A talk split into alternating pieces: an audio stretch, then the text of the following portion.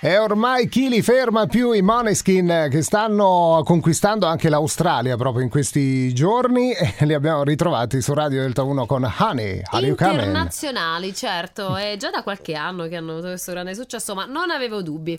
Detto ciò, hai visto cosa è successo in Georgia con l'insegnante che aveva fatto il compleanno e i suoi alunni le hanno, le hanno fatto uno scherzo eh, facendole credere che qualcuno si stesse malmenando e invece è successo Eh, una cosa è successo? cosa. No, anche perché un video che è diventato questo virale su TikTok, mi sembra. Sì. E l'insegnante, tutta preoccupata, arriva verso questo gruppetto di studenti eh, che erano ammassati così e pensava se, se le stessero suonando.